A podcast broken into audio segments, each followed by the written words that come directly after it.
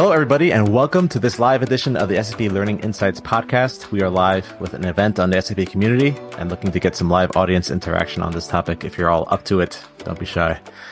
Today, I want to talk to, uh, I'll talk about American military veterans and their transition into civilian life, specifically the tech se- sector.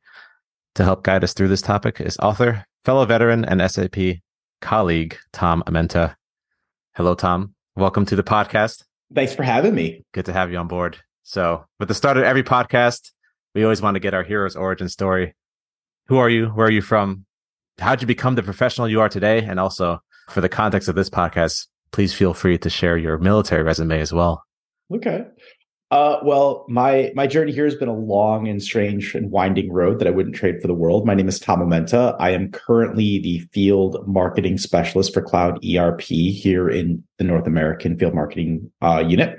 I uh, I enlisted actually in the military on my 18th birthday, uh, much to the chagrin of my parents, if we're being honest. Um, from there, I spent five years active duty with the U.S. Army's 75th Ranger Regiment, Special Operations Light Infantry. I was first at Second Ranger Battalion messed up my shoulder. So I went and worked staff for a couple of years to round up my tour. Uh, went to the University of Illinois, got my degree in political science, and I was also still in the National Guard as an infantry and combat tactics instructor. 2008 is when I graduated right into the teeth of the housing crash. And so me and a couple of my friends had this genius idea that uh, rather than getting quote unquote real jobs, we would start a lifestyle apparel company focused on the veteran, first responder, and quote patriotic American space, uh, which had a very different connotation. I'd like to point out in 2008 than it does right now. So we uh, founded a company called Ranger Up.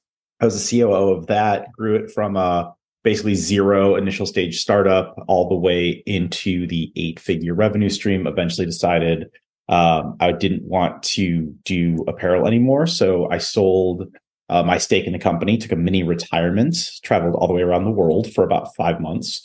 I have also did some consulting both in the security space uh, and in the marketing space. I was hired in 2019 at Google to work in their cloud business at Google Cloud. So did that for a year. Was let go in the middle of COVID. You know that was always that was always a sort of fun time had been the director of marketing for mid-sized business for a little over a year. And then I got the opportunity that I currently have here at SAP to be in the field marketing org. So that's a little bit about me and my professional journey. And uh, yeah, at every space and every way, you know, text played actually a huge part. You know, in 2008 when we started, we could only do the company through e-commerce. We could only do it through the emergence of social media and being able to put that together with email marketing and you know really cost-effective things and learning how to use these new platforms and technology. Um, when I worked in security, you know, being able to use GPS and being able to systematize you know where your officers are and how they're doing to create efficiencies and you know reduce costs for your customer was huge in addition to being able to continue to promote it and market it and then you know obviously now i'm here with the one of the oldest and most prestigious tech companies in the world talking to all of you today cool what was the last part you, you said about gps and tracking officers you lost me there Oh, so when I was working for the safety and security company, it's called Signal. What they'll do is they will GPS track their officers through their routes. Like they won't ah. do it in real time because of privacy issues, but it allows you to know with with certainty and clarity that hey, this is your report. This is where they were. This is when they checked your lockbox. This is when they checked everything. So there's a peace of mind to it, but it also is great for the dispatch in the back end because you know where everybody is. So you're you can calculate your time to response, your time to things like that in a much more efficient and and quick manner. Probably couldn't do that in uh in in the EU because of GDPR, but here in the United States you can definitely get away with that one. Okay, cool. Um so you definitely had the full spectrum of experiences starting from the military. Mm-hmm a, a, relatively smooth transition to the civilian world, would you say? Uh, how, how was no. that? oh man, my transition was really rough. So the first mistake that I made is I uh, I spent five years. I was in Afghanistan for my second tour. I got back from Afghanistan in June, middle of June, separated from the army at the beginning of August. And two weeks later, I was in an 8 a.m. economics class at the University of Illinois for Econ 101. I had no no space, no change. I just went. For, I mean, just hard stop from one spot to the other, and that was really difficult to start off with. There was just no decompression. I went from being part of you know one of the most elite military units in the world to suddenly and this is it's going to sound cliche and, and, but it's exactly what happened on my second class this kid with like white boy dreads and uh, a tie-dye shirt and a bunch of hemp saw me wearing one of the shirts that i wore you know the rangers and it said on the back that it had a picture of afghanistan and a picture of iraq and it says we do bad things to bad people who's next? And it, your typical military rah rah thing right and so I'm wearing the shirt and, and he like taps me on the shoulder and he's like, Hey man, you know, that shirt's kind of aggressive. I'm like, yeah, like, I mean, just totally over the top and like way, you know, like, like what you want to fight about it? Like, I mean, not really, but like, yeah, it was aggressive. And he's like, whoa, man, like, I just wanted to point out, like, maybe that's not how it should work in the world. And so I haven't even like decompressed and like barely unplugged from being in a combat zone, let alone going from around with all my friends who see it one way to you know, suddenly some 19 year old kid tapping me on the shoulder to tell me my t-shirt's aggressive was not exactly the easiest, easiest transition there. Um, I got really lucky. Uh, I ended up working in radio for four years. So I found a creative outlet. Um, I've generally been a pretty creative person. And so that helped a lot. And then sort of re-established and found new people, new friends. Uh, my two best friends through college were both uh, former uh, United States Army Special Operations Command, uh, either in service and support or my buddy Tyler was in Third Ranger Battalion. So we hung out a lot once I sort of found them and, you know, they definitely helped me, you know, this is, this is what you do in the civilian world. This is what you don't do in the civilian world. Tom, Tom, you can't say that, don't do that type thing. So it was a, it was a rough transition, but, you know, eventually I found my people and, and, and found the guys and, and you know, sort of carried on. Cool. And, um, at, at what point did you end up becoming sort of an entrepreneur and starting your own business? So but between your separation and you ending up in that econ class, at what point did that happen? Yeah. So it was um it was the beginning of, or the, the end of 2007 when I first met Nick Palmisciano, who was the CEO and uh, initial stage founder of Ranger Up, and he had done it as sort of a hobby. And we've been connected through a mutual mutual friend who was a writer for a then prominent mixed martial arts blog, and and Matt was like, "You got to meet this guy," and it, it, had just been a hobby for Nick. He had just been sort of goofing off with it. And as we started talking, and it and it was like, you know, uh, we were just trading ideas about what we thought was funny, about what we thought was cool, about what we thought sort of the veteran community wanted to say through apparel. We realized that we were really on the same page. And so it started growing a little bit. We were able to get a little bit of press and was sort of like ticking up and up and up. And I graduated and there just wasn't anything. You know, I, I was, I moved to St. Louis to be with my then girlfriend. There was absolutely nothing in the market. And Nick calls me and he's like, Hey, I really want to try and do this. I'm like, okay you know, like what's that look like? He's like, well, you know, you know, I, I'd like to know in a week. And I'm like, Nick, like you want me to move across the country to Durham, North Carolina. I, you know, I, I get it. The job market sucks. I love what we're doing here, but like, it's, it's not a, I don't think that's, you know, it. He goes, no, no, no, you don't understand. I need you here in a week so we can plan the holiday season to actually have a chance at this. And, uh, I literally like, I, I had a conversation with my, you know, my then girlfriend at the time. We both were like, yep, go for it. Got in the car literally the next morning, drove all the way to, to Durham, North Carolina, and ended up doing that for almost 10 years. Wow. So it was just uh it was a leap of faith. And I think that a lot of entrepreneurs have a very similar story to that. It was just uh, you know, we we knew we had something special and we knew that there was sort of a moment with the emergence of, you know, social media, the emergence of the ability to really get the analytics to your email marketing in a way that you hadn't seen before, be able to do sort of what you know people now call omni-channel that was all sort of nascent and emerging and just between our two backgrounds we knew a lot about it already you know i was one of the first million adopters of facebook when it was the facebook for uh, for some of the the people that are my age out there. Uh, you know myspace was was something that you know i had gotten a little bit of traction on through a couple of different things and you know we we went after it and got a got a couple of key uh, press press things at the same time to marry it to the the uh, social that we've been doing. And the next thing you know, it, the company took off and was on a rocket ship from there. Amazing. So, would you say that um, that sense for business had anything to do with the military, or was that something that was just innate in the both of you from the start? I think the military. I, I honestly think the military makes some of the best entrepreneurs because at the end of the day, when you leave the military, and this is what I tell any veteran, whether they want to go into tech, whether they want to be an entrepreneur, or whether they're just transitioning, is like, don't ever forget that at the end of the day, your ultimate competitive advantages is your ability to adapt faster than the majority of people and the ability to work harder than the majority of people. that's not to say that there aren't people that can outwork and can out adapt a, a veteran. I've met plenty of them, but it's you know adapt and overcome is just drilled into you in every branch of service and it's constantly and it's like go go go. You cannot fail the mission in the military. Like failure is not an option. You are playing you know in many units with literal life and death stakes which just doesn't exist in most other places. So you you constantly have that. You constantly have that. I've got to keep going. I've got to keep pushing. I've got to get to accomplishment. And then you also, when you realize something isn't working, you know, especially in the middle, you know, like when I was in the Ranger Regiment, like we're engaged in in active combat. We're not going to keep doing the same thing over and over again if it's not working. like yep. that's that's a real problem, and you have to you'd have to handle that in real time. You have to handle it quickly. So, I think that that the military and those those lessons, if you learn them and you really internalize them and you apply them from your service, I think makes you, you know, built sort of for that entrepreneurial highs and lows and the ability to, you know, sort of kill the, you know, the sacred idea or pivot and adjust or, you know, ideate as, as we love to say here in tech or, you know, fail hard, fail fast, keep going, right? All of these things that you hear sort of in tech spaces that you sort of hear in entrepreneurial spaces are really hardwired into you in the military from the time you go to basic training on. So that's I, I, definitely think that that helped. I think that there are some sort of innate, you know, just the way that I sort of look at numbers, the way that I will sort of creatively approach a problem. I think the military accentuated, but I think I've always sort of been there for me and sort of who I am. So I think it's a little bit of column A and a little bit of column B, but I definitely think that there are applicable skills from the military that can really help you both in a career, especially in a place like technology, and also as an entrepreneur. Okay.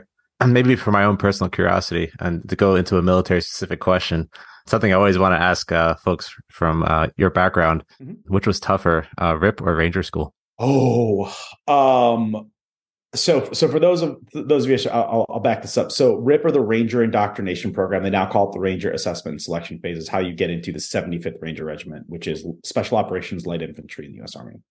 Ranger School is the premier leadership course that the US Army teaches. So if you ever see someone that's got like that black and gold patch that we call a tab, that's Ranger School. Uh, if you ever see someone that says Ranger and it's a black and red patch, that's the the actual unit. I think for me, RIP slash RASP was harder personally. Um, I think that it was I was younger.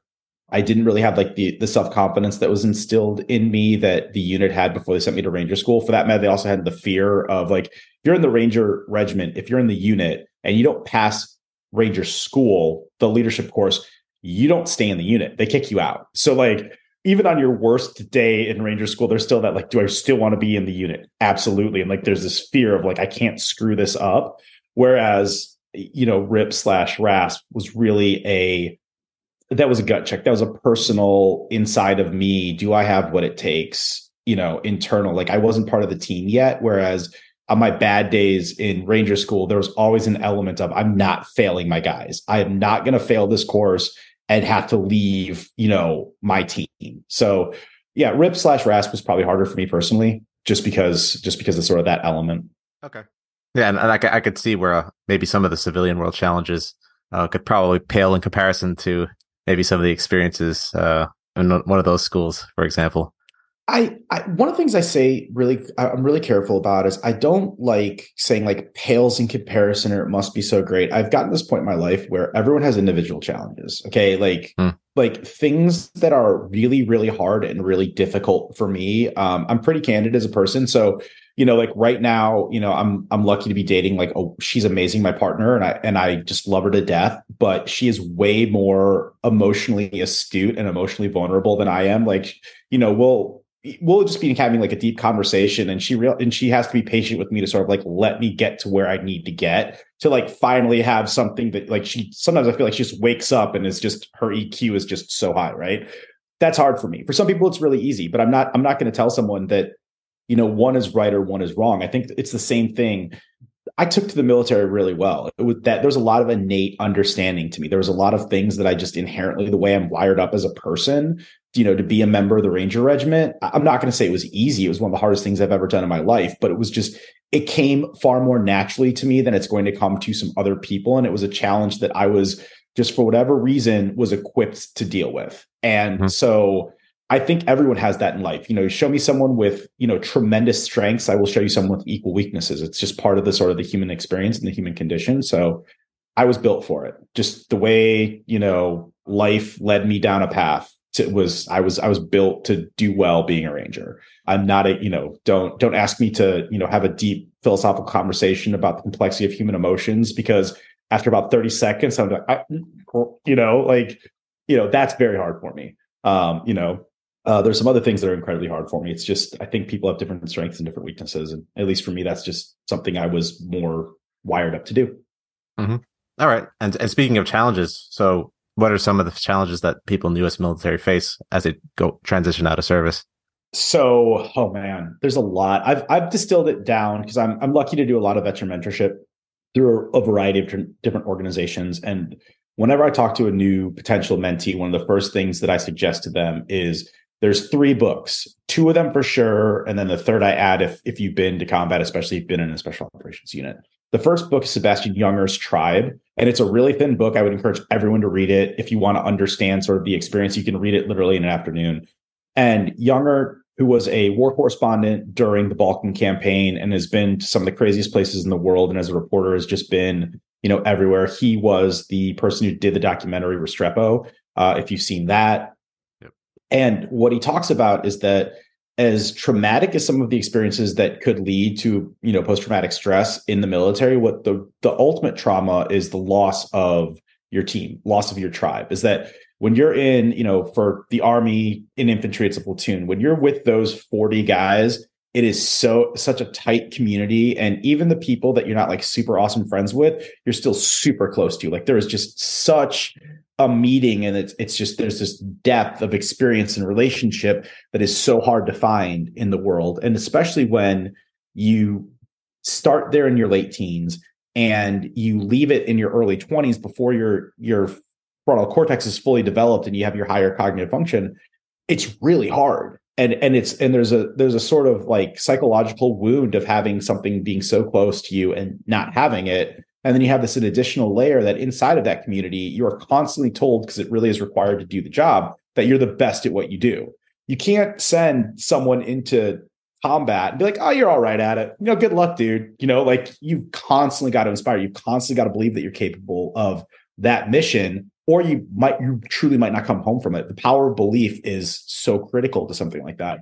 So Junger does a great job of sort of explaining in a really simple way what's going on in your head and allows people to sort of move forward and so like this is what it means and like this is how you can help process it the second one that i always say is ryan holiday's ego is the enemy uh, ryan holiday is you know now in his early 40s and he's just an incredible modern stoic philosopher um, i have so much respect for ryan just as a human being as a person um, i'm lucky to have to have known him a little bit but even without that i, ch- I always choose that book because the other thing and i mentioned a little bit earlier when you're in the military, you're constantly told how awesome you are.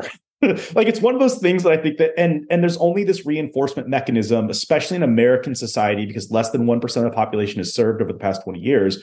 Of you know, you thank a veteran, right? On Veterans Day, you know, if you're if you're a veteran and you want to gain 30 pounds, just go to every restaurant that's offering you free food for that day and you'll put it all all on the weight, right? Like it's just ridiculous. And so that reinforcement, especially when you're young, like if you buy into this belief that you're like totally, you know, I'll use a you know American military term, star spangled awesome, right? Then it's only harder when suddenly you're in that 8 a.m. economics class like I was, and now you're just another, you know, 20 something kid, you know, that's a freshman in college. Uh, there's a there's a change, and I what I love how Ryan talks about how our ego and how our belief in ourselves and how we apply that can be just as dangerous going forward. And I think it's a really good reality check and it's a really good sort of low level humbling and level resetting when you leave the service. Because between the two of those things, when you realize what you're really grappling with as far as loss, and you realize that how you're going to have to change your mindset, I think it leads, at least for me and some people that I'm seeing that I've adjusted really well, is at the end of the day, like I said earlier, like your true competitive advantage when you leave the military is that your work ethic and your ability to adapt. Those are the, you know, you might have some skills specific to your job or things like that, but the core, the sort of ethos of the military body are, in my opinion, those two things. And I think that if you sort of learn the lessons from those two books early and you apply that sort of thing when you're transitioning, I think that that really helps. The third is a really long, really complicated book. Those first you can read literally in an afternoon. Um, but if you've been to combat, and especially if, if you you know have a PTS diagnosis like I do, Um, Dr. Bessel van der Kolk's book called The Body Keeps Score is amazing. It's a hard read, especially if you've been through some of the things in the military. Like it is not an easy, you know, pick it up. Uh, I am not a temper tantrum, throw things type of guy. Um, I read one chapter, I started ugly crying so bad, I literally chucked the book across the room. I had to finish it the first time I read it on audiobook because it was just too much. Um, but it talks about the process of how you internalize things like post traumatic stress, which I should also take a point. Military, and this bothers me sometimes personally, the military does not have a market on PTS. Okay. We do not have a monopoly on it. There are plenty of people who've suffered, you know, horrible things in their life that they're also working through. And I really wish that at least American society would give a little more credit to other people. It's it's easy to understand where it comes from if you're a combat veteran, but there's so many other people in this world that are struggling. You are not unique in that regard if you're a veteran, and you are not less valid or less validated if you're someone who had a traumatic experience that just ha- didn't happen to be you walking into a, a foreign country with a gun. But he talks about how that mental trauma and that mental struggle affects your body physically, how it physically manifests itself, how you have all these interconnected systems in the human body and how you know, we far too often focus on just one little aspect when you need a holistic view of that. It's not just take a drug, you'll be fine. It's not just learn how to box breathe or learn how to do yoga or meditate and you'll be fine. It's not just go get a good workout in. Um, it's not just go to therapy. It's it's finding the group of things that works for you. And you know, he does an amazing job. He's one of the pioneer researchers all the way back to the Vietnam War in the field um, incredibly hard book to read. It's, it's again, it's not easy, but it, at least it's well worth it, especially if you're a, in my opinion, a combat veteran and you're working on your transition because a lot of that's going to come up when you get uncomfortable and you get in these spaces that you're not used to, and you know all those other things we talked about a second ago. So that's that's how I sort of recommend people to do. And it's sort of like I like those books because sort of the roadmap of where I feel like leads to a successful transition.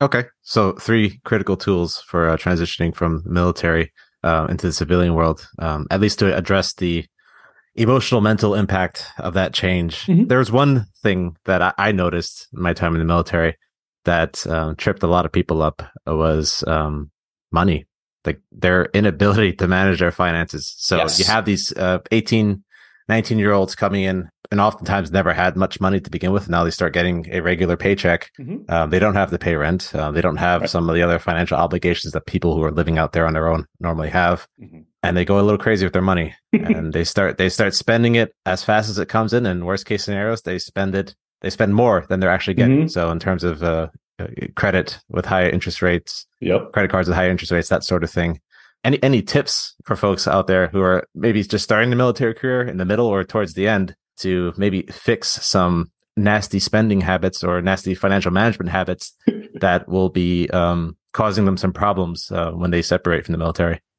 Definitely do not buy the Daytona Blue Nissan 350Z sports car after your second combat tour. Not that I would know anything about that. No, I I actually did do that. Um, oh. Which, well, at, at least for me, I had I at least had some level of financial plan. Like I'd had some money after the down payment and all that other stuff. I wasn't, a, I was an 80% clueless moron, not a 100% clueless moron, I guess I would say. The, fir- the first thing I would say is it's really hard. And I, I don't know how, I still to this day don't know how to reach an 18, 19 year old uh, kid with sort of sage advice to get them to take it because I've tried. I I hope what I hope, at least with the military, is that the is that it seems like they're doing a better job with leadership. You know, encouraging you know E ones, E twos as they get in. I would say that when you're transitioning, right? Like it's so hard when they're in the military, and you know, I know guys that uh, would have the worst financial picture on earth, realized that it was going to crater. They were single. They went overseas. They used that sort of safe, built-in savings mechanism of their debt and then that's where they sort of started from the um, from a new place. So if you are deploying and you're in the military and you're listening to this, save as much as you can. Right? It gives you freedom. It gives you flexibility.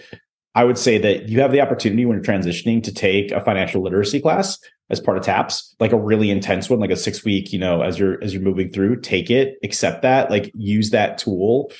Like, you know, and also I would say that when you're leaving, it, if you're it's a matter of priority, right? Like when I left, I was single. Okay. I was single. I wanted to have fun. Not only did I already the GI Bill and everything lined up. So I had an income stream. I had a job lined up when I in, in Champaign, Illinois. So like I had I had three different revenue sources, and yeah, it was it was pretty stupid to buy a sports car. I'm not going to pretend like it was a good decision, but I at least knew I had a budget and I knew that I could afford it based on what I was doing, even if you know the return to the market would have been better. So having that financial literacy class, make sure you're taking that. But it's like I was single. Like if you're getting out and you are you are, you know, you were the primary breadwinner or you have a family, man, like what does your family need? that's that's what I always say. You know, when I'm talking to guys and they're getting ready to get out or they're getting ready to go back to school or things like that. Like, what does your family need? Like bare bones hierarchy of needs based the pyramid, and then what is it that they're going to lose in lifestyle reduction if you go to that?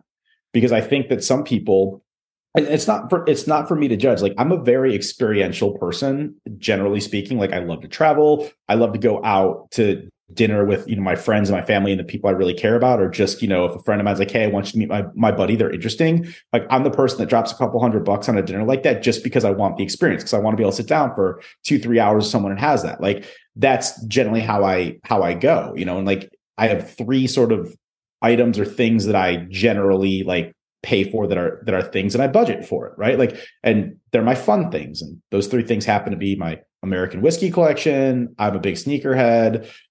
you know, so I really like that. And then I, I build these big Lego monstrosities, which you can see a couple behind me. So like those those are the things like I know that that's in that's in my budget. So it's like plan for that. Like be honest about it. Be be honest about who you are and make sure that that's worked into your budget rather than just that baseline necessary. Like figure out where your level is and if it can support you, you know, and if it can't, then you either need another income stream or you need to like pare back or if you don't, sort of go from there. So that's you know, kind of kind of how I do it in a very convoluted and complicated way that I probably could have made a little easier. okay, no, makes sense. Uh, were there any other opportunities for folks within the military, like before or during separation, that they could take, take advantage of? So you mentioned the financial literacy class. Is there anything else out there that? Oh, SkillBridge. Oh my gosh! If you're in the military right now, this this was not this was not uh, there for me in 2004, but the SkillBridge program it in my generation, and I know I sound super, why my generation? But back in um, my day. Yeah, like back in my day, you know, like get off my lawn, kids, right? If you were leaving, you were like a pariah. You were the enemy if you didn't do 20 years, right? Like you were you were a quitter. You were like the military's gotten a lot more mature and a lot more adult about this can just be a phase of someone's life. Never mind that 60% plus of enlistments is only one time. So they're finally sort of catching up to the reality of the situation. What a SkillBridge is, is in addition to a group of skills that you want to learn as you're transitioning, and also if your command supports it, most commands are pretty good about this, uh, will allow you to basically take an internship with a company inside the field that you're really working towards. So the SkillBridge will look and say, you'll say, I really want to do this. And it's like, okay, well, you're getting a degree in these fields would be optimal. Making sure you learn how to do this would be great. You know, like if you want to, if you want to code, for example, it's like, okay, making sure that you have C++, Java, and Python to in order to you know do app app dev or something like that, right? They help you with that, and it's like okay, and then if you want to, we'll put you on an internship for six weeks while you're still on active duty with you know um trying to think of one that I actually know happened. In actually, I know somebody did one at Intel um because they were interested in like chip development and the engineering surrounding it and things like that, and they'd already had a an engineering degree. So you know they'll they'll pair you with that. They'll they'll let you do things like that as long as your command approves it. So plan it. Like if you know that you're 11 months away from getting out, right? You know, start talking about that. Start finding those things to take advantage because they really are powerful programs. They're great. Make sure your GI Bill's lined up. Okay. Like I went to school for free on that. And you hear all this time about all like college debt and things like that. Like if you're getting out, take advantage of that. Like that's not only is that literally free money with no exaggeration, it's freedom from so many other things going down in life, like lack of debt, lack, you know, increased opportunity. So definitely take advantage of both of those programs. They're super critical. Okay, awesome.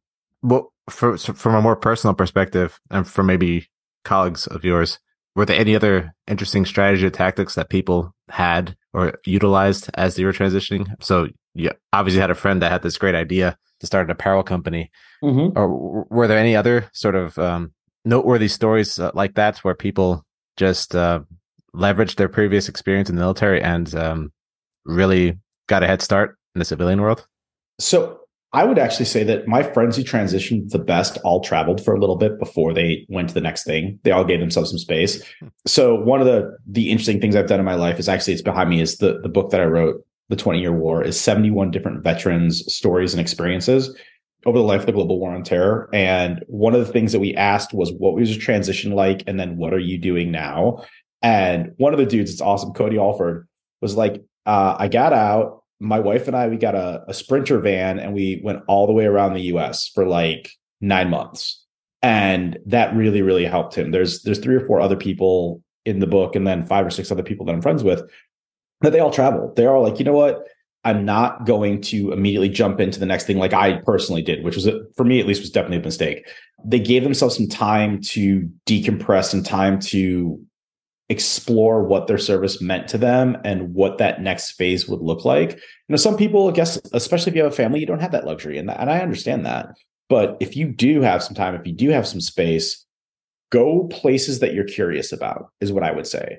Because I think that curiosity is one of those things that you don't always get a chance to explore when you're in the military because it is regimented and it is structured and you are, you know, taking orders a lot of the time. So when you leave, the first thing that you have is your curiosity back. You get to, you get to be super curious. You get to go like, well, I'm going to do this. I'm going to do that. I mean, there's good curiosity. There's maybe bad curiosity, but you get a chance to sort of explore that and, and have that agency back. And I've noticed the people that transition the best find a way to express and explore their curiosity upon leaving the service rather than staying in the, this is the plan.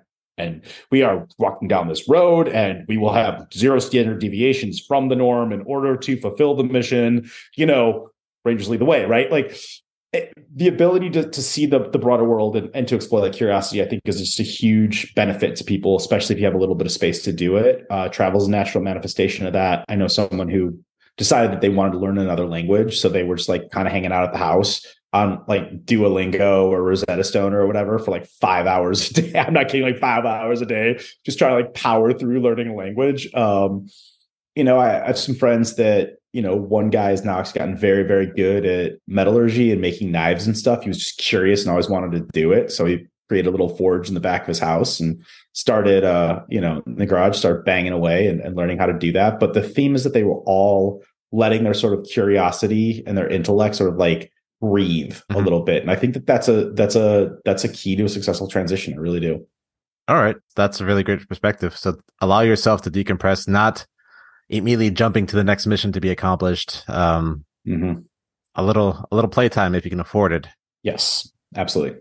And for those folks who maybe um, don't have that time, so you, you mentioned folks with families, mm-hmm. um, perhaps those who spent all their money and have nothing to their name as they're separating, um, and maybe they, they stumble and fall on their face mm-hmm. as they leave the military and they realize they didn't have a plan, and now they sort of look around. And um, for those that right. maybe decide maybe a tech career. How about that? Specifically moving towards a company like SAP, maybe. Right. How would somebody pick themselves up and start moving in that direction? Well, I'm gonna I'm gonna plug your program and your day job because I the amount of people I've sent it to once I learned about it when I was here has been like kind of absurd. because so it, for those of you who don't who don't know, you know, David's on the team for the for the Digital Skills Initiative, which allows you to apply and then learn at your own pace um, a, a series of different skills that are going to be required to have a successful career in technology. It's free to the user. You just got to put the work in and the elbow grease, and then um, also, in addition to getting all the learning and the things like that that's required, you also can work with the digital skills team and they will work to put you, usually with one of our partners here at SAP, either in an internship or an entry level job, depending on, you know, sort of the fit and where you are and, and what you want to do. And to me, like that sort of program or some of the other just litany of nonprofits that are there to help you know transitioning veterans or veterans find their skills or their passions. You know veterans in tech is another one that's similar to digital skills. Like they're out there. You just got to do the research to figure out which one fits best for you and then do the work. Like again like the competitive advantage and i keep saying this and i say it to all the time for veterans is the ability to work really really hard you know against you know sort of the statistical average on a normal curve. We're always to the far right as veterans and adapt. So you know, get into a program like that. You know, start trying one thing. And if it doesn't quite fit, then pivot to the next one and just keep working, just keep doing those things. You know, like let your curiosity plus your work ethic take you somewhere, especially if you want to work in tech.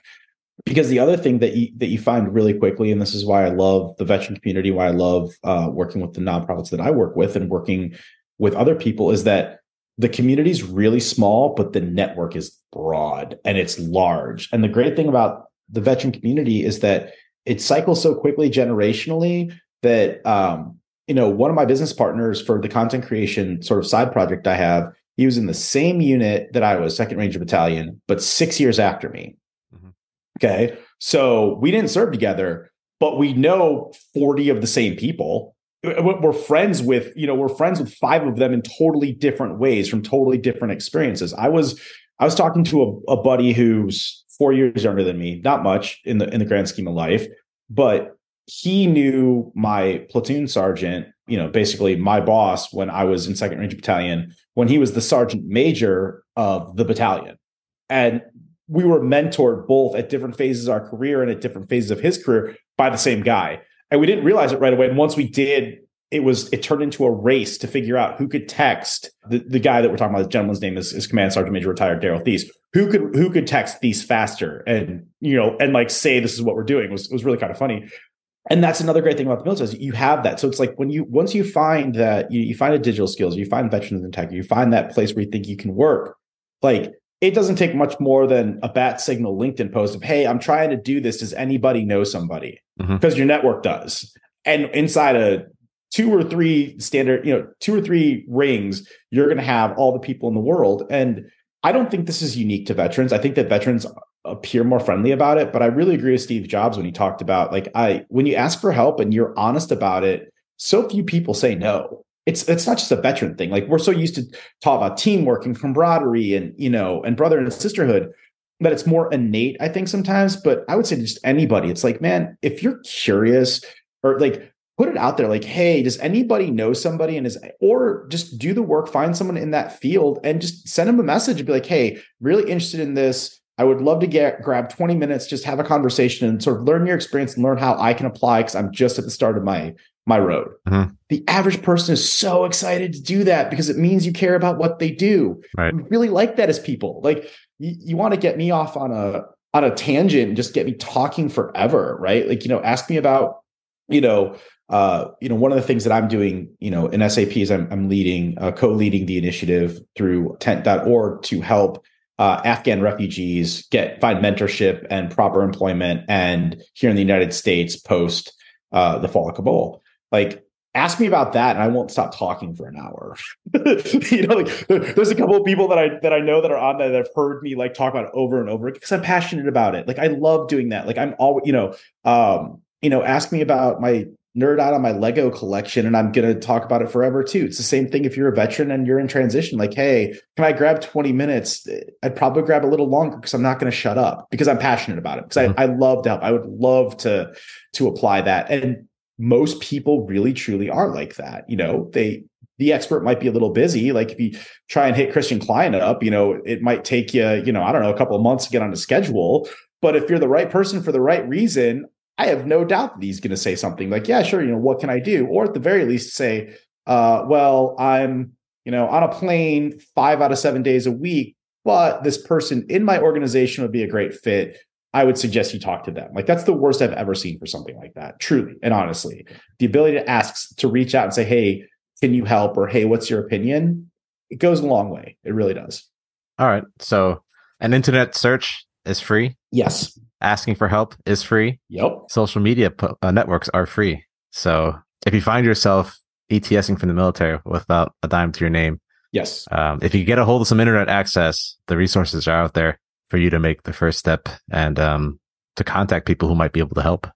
Yep. And I would also say, like, the confidence that you got instilled in you in the military to do certain things and to do certain tasks, and that sort of reduction in fear that gets instilled in you is also free. Apply that here too, right? Like, don't you know in, absence of orders take initiatives always drilled into us you know when you're where you're in the service right so take the initiative like there's the worst thing that could possibly happen, which by the way, historically I've not seen, is someone says no.